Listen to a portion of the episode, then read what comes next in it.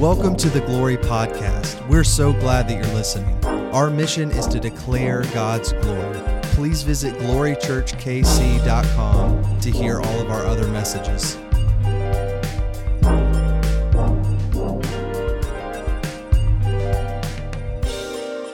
Goodness, it is so good to have each and every one of you. Maybe you are um, joining in for the first time. I don't know if you heard, but we are, uh, this is our first week of doing this. We have a new guest gift for anyone who has come for the first time this year. And so I'm, I'm a little excited about it. We have prayed, I, have prayed over those. Like, I, I, hope it goes to a home uh, that, that God's glory is, is so eager to shine in. And so uh, there's these little tumblers out there, there's some little goodies, chocolate in there. A tumbler is a cup. I had to be schooled. I was like, what's a tumbler? Oh, it's a clear, it's a cup. Cool. But Tumblr apparently sounds better. So we have tumblers out there with some uh, candy, little card about us, and it's our gift to you. So fill out that connect card that's under your chair. If you're a first time guest, if this is your first time, uh, fill that out and turn it in and exchange it for that card. We'd love to have it. Um, maybe you this is your first time in a long time. It's so good to have you. Uh, my name is Greg McKinney, though. My wife and I are the lead pastors here at Glory Church. Maybe, maybe you're watching online. You couldn't make it in the building with us, but you are here. You brought us into your house. Thank you. Those of you who maybe have to quarantine in the coming weeks, uh, things that are going on, know that we are always on Facebook Live at the same time. So thank you, those who are joining online. Um, I'm pretty excited. We have just a few weeks left until February 14th, which may not mean anything to many of you other than Valentine's Day, but here at Glory Church, it is our the day we're celebrating our first year anniversary, our birthday. All right? Yeah, that's pretty exciting. I don't I don't know if you realize this, but we are a brand new church and we somehow survived the pandemic. God has been faithful. Hallelujah. Yeah. He has been faithful. We have in this past few uh, months in the year been able to pivot to online, been able to serve our community. We've been able to hand out clothing. We've been able to still do what the church is supposed to do, even though everyone has to hunker down and be on their own. We have shown that even in the trial, we will reign as the church, God's kingdom. And so I'm excited to celebrate year one with you. It's uh, Valentine's Day. If you can think of like a fun way to pun that, like be punny, funny puns, you know, uh, something like I love my church or, you know, like Valent Glory Time. Please don't do that one, but send me ideas, all right? I would love a way to just like, will you be my glory time? And someone's laughing. There we go. Um, but I'm excited. It is a great Sunday to invite. So remember that February 14th, not just for your spouse, but for your church, all right? You come have breakfast with us, and then you can plan the evening with your significant other. But I'm excited this morning is week three of a series that we started two weeks ago called This Isn't It. And if I'm honest, it has been formed from the dozens of times in my life and the dozens of times in scripture where Jesus steps onto the scene and speaks in his own words. How you're doing it, isn't it? How you see things isn't it? I mean, he's spoken that to me. How you parent, Greg, isn't it? How you think, you perceive yourself, it's not it. It's not what it could be, what it should be. And in interactions, countless ones, Jesus would, would go up to someone and show them how you view yourself it's not it. It's not what it could be. How you view worship, how you view my kingdom, how you view your potential. It's not it. And so we have been taking some time to dive into what it could be, redefining what kingdom life is, redefining what this world should be in God's ways in His Word. And so, if you've known anything about the past two weeks, I've been trying to attach on two words for every message that you can remember. Week one, we talked about the two words were spirit and truth. How Jesus said, This ain't it. This ain't it, how you worship. It is spirit and truth. It is a different style of worship, a different thought process. It's not one attached to a building. It's not a life that you, uh, you micromanage and separate and segment. But no, we worship in spirit. We bring Christ into all things. And so, if you remember last week, then the two words were seeing and believing seeing and believing, and how Jesus said many ways, many times, faith is to be done without sight. Faith is to be walked and believed. We are to believe God is king before we ever see him do anything that we've been wanting. We have to believe he's able before we see his ability. And in fact, when we believe and have faith, that actually fuels our sight. So that was the past two weeks. If you missed them, find them on the website, our Glory podcast. I'd love to have you join in on that. But this morning, I got two words for you, all right? Two words for everyone. If you're taking notes, it's how I live and what I give is what we're talking about this morning. I don't know if uh, you are, are prepared for a message on living with a generous heart, but I will tell you, woo, we can be stingy people sometimes. But there is this beautiful connection between these two words living and our giving. Our living and our open handed, open hearted, generous selves. And I will tell you, in God's economy, in God's economy, those are way more connected than we think. In fact, I have something for you. Maybe you're going to disagree with this at first, but your quality of life is more connected to your giving than you think. Your quality of life. Now, the world would push back on that. I don't know if you realize this, but the world would say, no, no, no. No, no, no. My quality of life is connected to my quantity of stuff. That's why when we feel less than the world says, okay, well, what's missing? What do you need to add in? Eh, do you need a new job? You, you're struggling with calling? Okay, start putting out the job applications. Or, or you are, you're struggling at home? Here's the answer more things. The world says your quality of life is connected to the quantity of stuff. Maybe you, you, uh, you want a new home, a new thing, a new uh, job, a new paycheck, a higher, uh, higher earnings. Maybe you want that newest clothes. The world says your quality of life, if you're missing something, maybe it's because you need comfort. Get some comfort. That new thing, that new place, that new area, that type of lifestyle. But in the kingdom economy, it has nothing to do with quantity.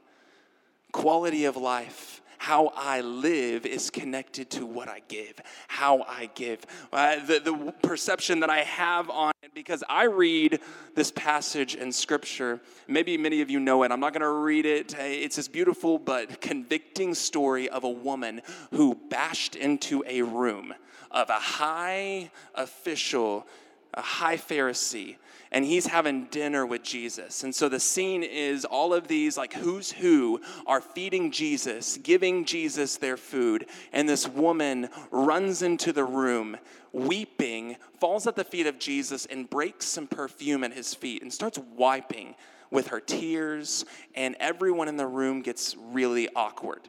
It's this crazy, uh, really strange story, but I have to say something one group of people were giving Jesus food. The other one, the other one, the woman gave him her all. Now, if we look at this scene, which one do you think is living with a higher quality of life in that moment? The one's cowering over in the corner, appalled by what's happening, or the woman who's at the feet of Jesus, literally living life? Like it, Jesus himself would say, she knows how to love. She loves because she's been forgiven for lot. She loves a lot because she's been forgiven for a lot. The men missed it, but how we live and how we give are so intimately connected, and we forget it all the time. Now, I want you to hear me. Hear me when I say this. It's not bad to want things, it's not bad to ask God for a better home situation. It's not bad to ask God for a better and safer situation. It's not bad to ask God for a new job, that, that it will be in better conditions for your family. That's not bad. That's not what I'm saying. Hear me. What I am saying is I think that we need to clarify and have clarity on the connection between how we actually live our stuff and how open handed we are with it. Because how I live and what I give will determine a whole lot of whether I believe the kingdom economy is real or the way of the world is real. Because Jesus told Peter one time to fish, to, to go cast a net, and to pay taxes with the money that would be in the mouth of the fish. Like eh, the kingdom economy brings money out of the mouth of fishes. Like that doesn't make any sense. The world would say different. It's not bad to ask God for things, but I want you to write this down if you're taking notes. God releases only what will be managed well. Do you hear that? God will release only what will be managed well. Many of us, we ask for God to do something. We pray and pray and want and want and ask and ask and ask, but we don't realize that the issue between what I live and what I give is not this stuff that I'm granting or, or, or pushing out, but it's so much about my heart. And God will not release or deposit, we could say, or give what won't be managed well. And so there's a managing problem in our hearts because how we live and how we give might not be showcased, showcasing his glory or his ways. But I see a woman who invested her perfume in the feet of Jesus, invested her tears in the feet of Jesus, and that was managing it well. So she got forgiveness. We have to realize that there's so much more connected how I live and how I give. So I wrote this down. Maybe your life lately has lacked peace. Maybe your living has lacked peace. Maybe how you've lived lately has been very chaotic or scatterbrained. Maybe how you've been living lately has, has had a lack of hope. Maybe how you've been living lately has been a lack of clarity or of what your calling is. Maybe you, you're, you're, you're struggling to know what direction you should go. Maybe how you live right now and how you've been living has been struggling. What if that has so much to do with your perception of your stuff? What if your quality of life right now has been hurt or there's been a hurdle there's been an obstacle placed and it's connected with how you view your things, your material possessions, what God has given you, and how closed handed you are with it. How closed handed. In Matthew uh, Jesus looks out to his disciples, a surrounding crowd, and speaks this. He says, Do not store up for yourselves treasures on earth where moth and rust consume and where thieves can break in and steal, but instead store up for yourself treasures in heaven where neither moth nor rust can consume and where thieves cannot break in and steal. For where your treasure is, there your heart will be also. And I need you to realize this where your treasure, where your possessions are, your heart will remain also. If your heart or your quality of life, it will always mirror where your treasures lie. Like hands down, your heart will mirror where your treasures are. And so I wrote this where your money goes, your heart's gonna follow. If it's stored on the earth, please listen, this is this is so applicable to my life. If I store my stuff on earth and I close my hands and I think that I'm in control of it and I think that I'm the ruler of my things, then that is so susceptible to the ways of the world, rust. And not just that, I start wondering why my heart gets hurt because of it. Broken people steal what we have. And we don't realize that, that where my treasure is, if I store it up here, my heart is so easily attached to it too. And some of you have wondered why your self esteem has been pushed down lately, or your sense of identity. It's because where our treasure is, there our view of ourself is as well. But when you hand it to Christ, where no man can touch, when you, you give a rein somewhere else, something beautiful happens. I wrote this that if my treasure remains under Greg's rule and reign, then there will be parts of my heart that will always remain under my reign as well. If you try to control everything that your money or your stuff does, and, and it's for you, your heart will inevitably be then controlled by it too. That stuff. And so when it's gone, your self esteem is shot. Some of you have been there. You've lost that job and your self esteem was stuck. It might be because you didn't store that job in the fact that it was Christ's, not yours. And so we put so much effort and, and so much of our self into it and our self worth that when a robber took it, so to speak, our heart felt empty too. But where your treasures are, your heart will come. And I know this from experience. if I try to rule my money, it will inevitably rule me. Anyone feel that way before? If I try to rule my money, it will inevitably start telling me what to do. I start thinking in, in, as extremes, or I start thinking either in abundance or scarcity. We don't have enough, and I start uh, losing sleep over it, and I start stressing out. It's because the money is now controlling me. And in my control, things get messed up. But how we live and how we give is so connected. You see, what God wants is for us to, to not be ruled by our money, but to resign that throne. Like to take that and hand in that resignation. I'm not to try to rule my money. I'm to hand it over to you, God. I'm to I'm to realize that my stuff is yours. I'm to realize that this is so much more connected than I think. I wrote this, and I have never thought of this, but here you go. Some of someone's to be spoken to by this. If my giving is limited, I need you to hear this. This is going to step on someone's toe. You ready for this? If your giving is limited, if you have closed hands when it comes to your stuff, then your living will be limited. You will have a closed hand. You ready for this? If your giving is sporadic. Now, some of you, you meet needs, but you only give when you see a need. You only give that like every other sixth month when you see that people are hurting. And so you're like, oh, I have this and I'll give it to you. I need you to hear this. If your giving is sporadic, then your faith living will be sporadic. And you're wondering why you're in an up and down and up and down and up and down. The people who give sporadic to needs, will also only go to God when they're in need. Does that make sense? If you only give when you know a need is there, then you're only going to go to a Savior when you yourself are in need.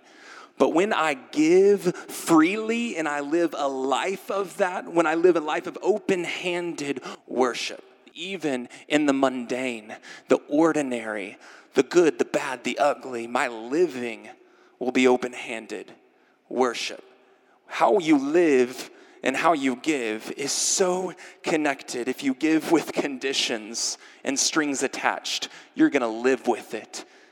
You're going to live with conditions and strings attached. And I will tell you the worst thing you can do to a church or to a friend or to someone who's not a non believer is to live with strings attached. Because in the moment that things go stretching, you're out. That's what happens when it's the I, I give with strings attached, but the moment that, that this issue comes, I'm gonna store up. That was like pandemic, right? Where everyone's who needs 3,000 th- rolls of toilet paper? It's because we live with conditions. And so when issues happen, we store. And then we wonder why our living is hurt by it. Who? I think one of the most frustrating things was like women's products. And I don't think you realize how hard those are to come by for homeless people. And then I go into Aldi, and all the boxes of women's products are like taken. And we're like trying to do this, this drive for women products, uh, you know, the, the time of month products, and people are storing them, stocking them up. And I'm like, do you, what are you doing? Like, how many months do you think we're in this? Like, leave it. Like, we can't store up that's going to destroy our quality of life. Giving and living are so connected. You remember, God only releases what is managed well. I wrote this down rulers don't manage, they rule. And if you're ruling your money and your ownership and your things, if you're the one in control, then you're not a manager at all. You're a ruler. And you have to you have to resign from that throne that's life. I see a woman who resigned from the throne of her life and was weeping at Jesus' feet. She handed in the resignation, and that is eternal life. It was beautiful.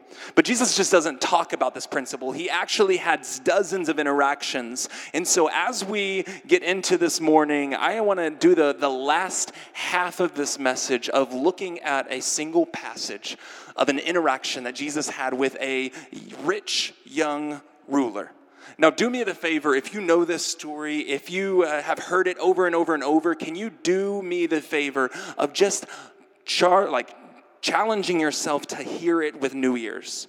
Because sometimes our old perception can really destroy what God is trying to do because you'll see really quickly that this man's quality of life is not as good as he may be it may put on at the beginning of the story. We hear a certain young ruler came and we think his quality of life is excellent. But i'll give you the spoiler. It's going to end showing his quality of life. He's going to walk away and scripture says grieving so remember, how we live and what we give are intimately connected. And quality of life is not in the quantity of stuff, it's in something more. And so the story says in verse 16 of Matthew chapter 19, it says, Then a certain young ruler came to Jesus and said, Teacher, what good deed must I do to have eternal life? Now, wait right here. Here's a young ruler who has everything. A ruler, we already know, rulers don't manage, they rule. So we have this understanding. But look at what he wants life. Life. And you'll see that Jesus is about to say, if you want life, then this is this word give that's going to come.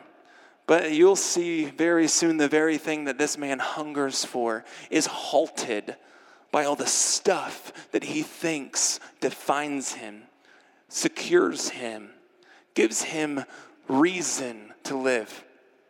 But it continues. It says, Jesus said to the man, Why do you ask me what is good? There's only one who is good. If you wish to enter into life, living, then keep the commandments. And the man said to Jesus, Which ones? And Jesus said, You shall not murder, you shall not commit adultery, you shall not steal, you shall not bear false witness, honor your father and mother, and also you shall love your neighbors as yourself. And the young man said to him, I have kept all of these, I've done all of these things. What do I still lack? What do I still lack? Now, I think this story is in here for a reason because ain't no one of us a rich young ruler, right? we don't have all of those things. We don't have a palace to go to. I think, I think we are reading this with the eyes of lackers, and yet this man still realizes he is lacking. I think it's to show us that even though he has it all, he doesn't. It's to remind us that what you really want at the end of the day is it a better job? Is it that house on that street with that neighbor? Is it really what you need? Because this man has it all, yet is saying, What do I still lack? Tell me what it is. What am I lacking? But if you remember where your treasure is, there your heart will be also. That man's heart was as stone cold and structured and shut in just under lock and key, like all of his treasures were. Just as stone cold and rock solid as the palace that he lived in. That's what his heart was. Where your treasures are, there your heart will be also. And so Jesus continues. It says, Jesus said to him, If you wish to be genuine, maybe your translation says perfect or complete. If you wish to not be lacking, here you go. This is what you do go, sell your possessions. And what is that word? Give, right? Go sell your possession. If you want life, then give. And so he continues to give the money to the poor, and you will have treasure in heaven. Then come and follow me. Now, if you notice, the giving had to happen before the following would even be made possible. Did you notice that? It says, then come follow me, as if the prerequisite was, I need you to let go of a few things. I need you to show that you don't reign and rule over this stuff, but that you yourself are willing and able to give it, to give it, to let it go. And it continues in verse 22. Here's the man's quality of life. Are you ready? It says, When the young man heard this word, he went away grieving. Now, Mark and Luke also write of this, and one of the accounts, I don't remember which one, says that he went away with shrunk shoulders because he realized, I, I, I, can't. It says, for he had many possessions. I love that it said that. Uh, we got that he's a rich young ruler, but we, we get added in because he's got a lot. He's not ready to part with it.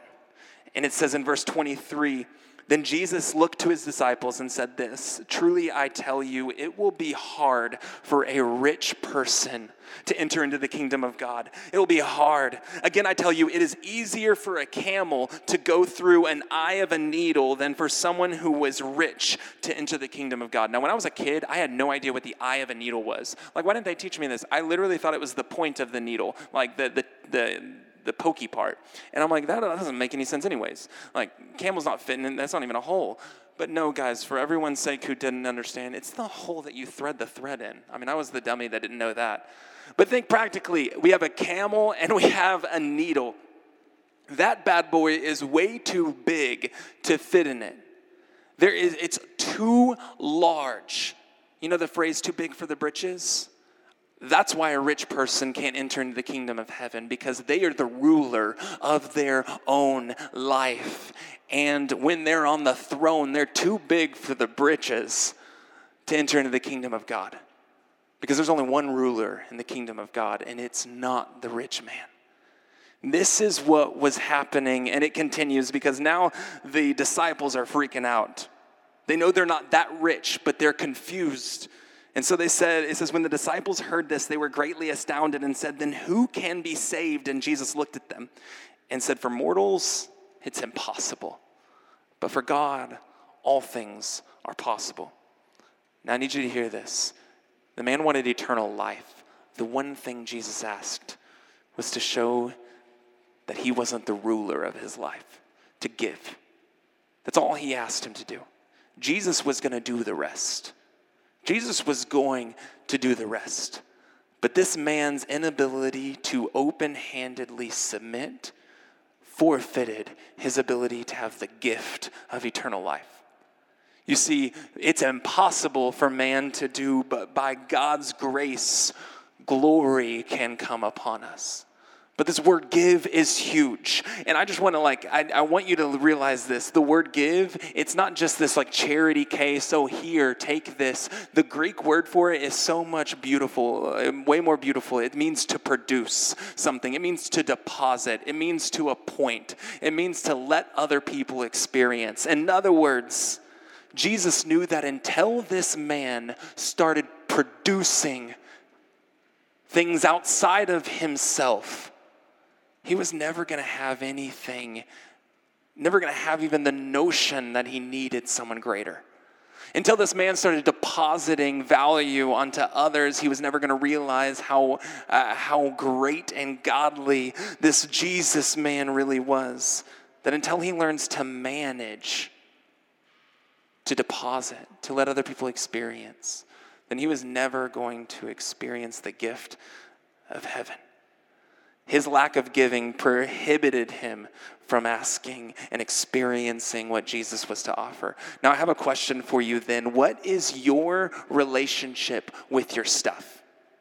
Like, I, I, practically, what is your relationship with your home, what is your relationship with all the things that you lock inside? What is your relationship with your bank account? Maybe it's a, a, a Liberty bank account, an Arvest bank. What is your relationship with your paycheck? What is your relationship with your stuff? Need I need you to realize that your relationship with your treasure and how you operate with it might be affecting how full you feel your faith is because maybe this has been squashed or limited or controlled. And God's asking for a heart that is softened, not a stone cold heart. I wrote this down uh, tithes alms as it's called in scripture. Those words is it about generosity? Yes it is. Is it about blessing people like you've been blessed? Yes. It is about is it about supporting the, what god is doing in a local church? Yes that's what tithing is about. But also i need you to read this. It's a slide. It is also just as much about the stone cold places of your heart my heart that god is wanting to soften that is why we give. Does that make sense? The tithing, though, yes, God will bless others through the blessing that He has given us. Yes, though God has called us to submit and surrender and believe in a local church, the, though God has, has called us to give, It is just as much about what he's longing to do and speak into our hearts. There is growth, there is a fullness of life that I miss when I hold my things as they're mine. There are stone cold places of your heart that he longs to soften. And the man didn't get it, so he walked away sad. I wrote some words down that have been convicting me. There's a stone cold place of my heart, your heart, that has been believing lately that God can't change your situation. And it's that that He's wanting to soften. And it's so much more connected to your generosity than you think. There are some of you, there's a stone cold heart part of your heart that has you perceiving life as either having or have not. And you, you freak out or worry about every decision because it's based on what you will or won't have if you do it. And there's a stone cold place of your heart that God is wanting to soften as you start doing this with your things. There's a stone cold place of your heart that has you battling bitterness daily, that has you battling anger, hopelessness, that God is wanting to soften as we open handedly provide Him with our things, our stuff. He rules it, not me. Now, I wrote this down. I don't tithe to glory because I think God needs the money. I tithe, we tithe because we need our hearts. I need my heart uncontrolled by my money. Does that mean I need my heart uncontrolled by my money? And so I tithe, I give. Now, that might be very strange, but what you need to know is that when we give those words of what give means, it produces life in you when we give. It produces life in you. It deposits life into other people. That word give, it means to produce. It also means to deposit. Your giving produces and deposits life in others. Your giving, it appoints. That's what that word means. Giving, get this. When we give, it appoints Jesus as the ruler. And I also want you to realize this when you give, it appoints other people as having value because they are worth your stuff. They're worth your time. They're worth your resources. There's a stone cold heart in the room who has been really struggling to love your neighbor. And I think God has asked you to give to them. And you're like, but they're going to mishandle it that's giving with strings attached. You, you know, I don't know, I feel like I needed to say this. There's a neighbor that one of you live by that God has been asking you to provide for them something. You have limited it. And he says, No, your giving appoints, it produces life for other people. You're showcasing that they have more value and your neighbor has been struggling, friend, to believe that they have value. Your giving lets people experience life. And so, very practically, scripture says some of you grew up like the Bible Belt, and it was like 10th, 10%, a tenth of your income should go to the Lord right? Like that's what you've heard. A 10% of your 10% of your, your earnings. It doesn't. Listen. All that God wants is for you to say, God, this is all yours. And at times, you need to battle that debt. And so your giving may look less than 10%, but we do not give sporadic, right? There's other times when, when, when God has, has blessed you in great ways and you have the ability to give greater than 10%. It's not about a number it's about the cheer of the Lord to submit and say, I trust you with it. I trust you with it. Now, listen, Kate and I, uh, it's, it's strange. We support Raised for our um, first three years. And so we have a team of like 56 people who don't live in, in Kansas City who believe in us as a couple. And so they've, they've given to us for three years for a salary for us. So we're support raised, and it sucked. I will tell you, whew, it was hard to do. But what I know is with that, we still tithe to the work of glory. And one day I want to attack the, the debts that we have or the things that we have, our monthly needs, so that we can then be available to sporadically give outside of our committed giving. Does that make sense? That's a goal that you can set. That, like, I'm going to be committed to giving, but also, like, God, I I want to battle these debts so that I can start seeing the need of my neighbor and meeting it.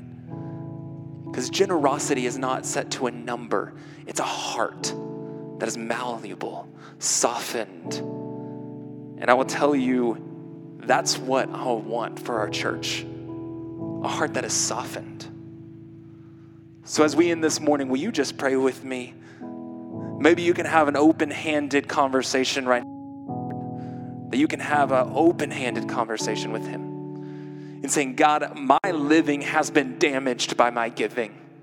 And I realized just how fearful I came into 2021 because of what didn't happen that I wanted to in 2020.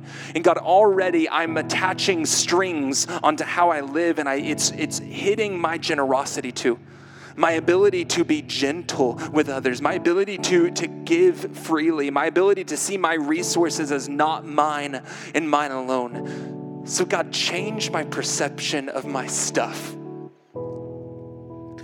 in the kingdom of God, in your kingdom, it is not about having enough money today. It's about trusting that what I do, just a simple fish, will provide me with everything I need. And so, God, let me not live with haves and have nots, but with open handed freedom to say, Jesus, what I have is yours, anyways. So direct me to use it as you please. Thanks for listening to the Glory Podcast. For more information about this message or Glory Church, please visit glorychurchkc.com.